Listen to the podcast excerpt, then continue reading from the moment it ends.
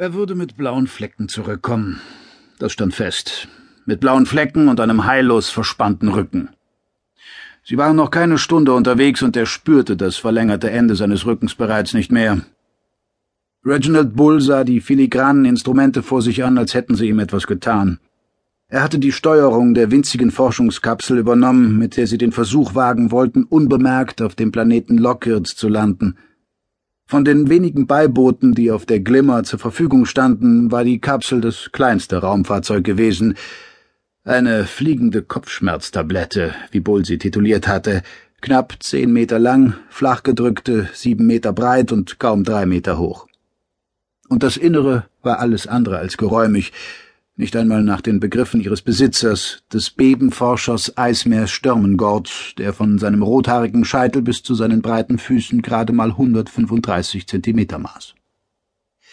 Entsprechend schmal gebaut war der Pilotensitz. Bull hatte im Grunde keinen Platz für seine Beine, musste den Kopf einziehen, um überhaupt hinaussehen zu können und aufpassen, nicht mit den Schultern irgendwelche Schalter zu betätigen, wenn er sich bewegte. Er warf einen vorsichtigen Blick nach hinten.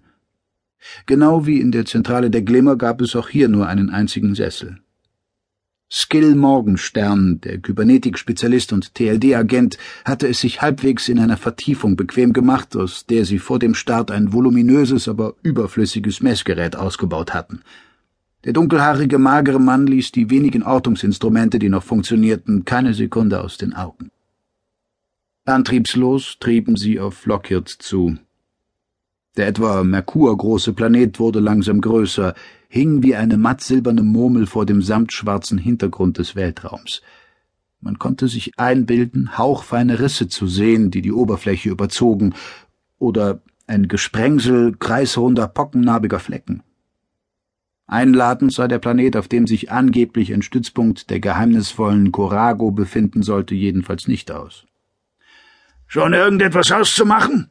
fragte Bull halblaut. Nein, erwiderte Skill knapp.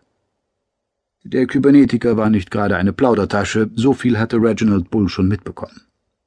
Die hyperdimensionalen Störungen, die von der Sonne Lockheeds ausgingen, überlagerten alle weitreichenden Ortungen. Diese Galaxis meinte es ohnehin nicht gut mit den Anwendern hyperdimensionaler Technik, aber die auf den ersten Blick so unscheinbare gelbe Sonne Poronio setzte noch eines obendrauf – in ihrem Umkreis wurden alle im Hyperspektrum arbeitenden Geräte praktisch taub und blind. Daraus folgerte zweierlei. Erstens, falls es auf Lockheed tatsächlich einen Stützpunkt der Corago geben sollte, diente dieser sicherlich nicht irgendeiner wie auch immer gearteten Beobachtungstätigkeit, was die Frage aufwarf, wozu er dann gut sein mochte. Zweitens, wenn überhaupt, dann hatten sie hier die Chance, sich einem solchen Stützpunkt unbemerkt zu nähern. Und genau das hatten Reginald Bull und Skill Morgenstern vor. Naja, meinte Bull, solange wir sie nicht orten, orten sie uns jedenfalls auch nicht. Ihr Kurs zielte seit dem Ende der Beschleunigungsphase genau auf den Rand der Planetenscheibe. Der Gebrauch von Orton war eine Sache, der Einsatz des Triebwerks dagegen eine ganz andere.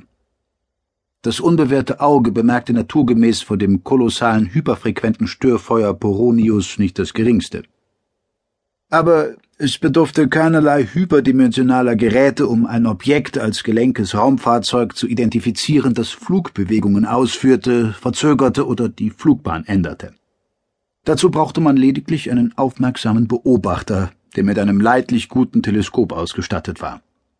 An beidem, dessen machen sich die beiden Terraner sicher, herrschte auf Lockheed kein Mangel, sollten die Corago dort wirklich einen Stützpunkt unterhalten.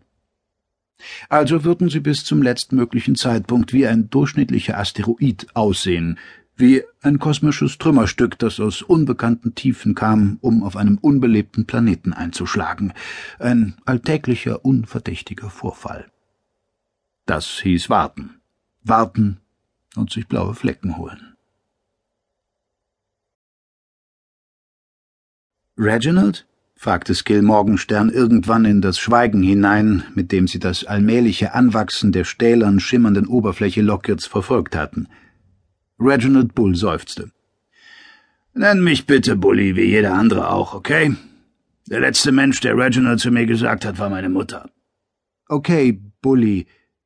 Der schlanke Kybernetiker sprach den Namen aus, als müsse er ihn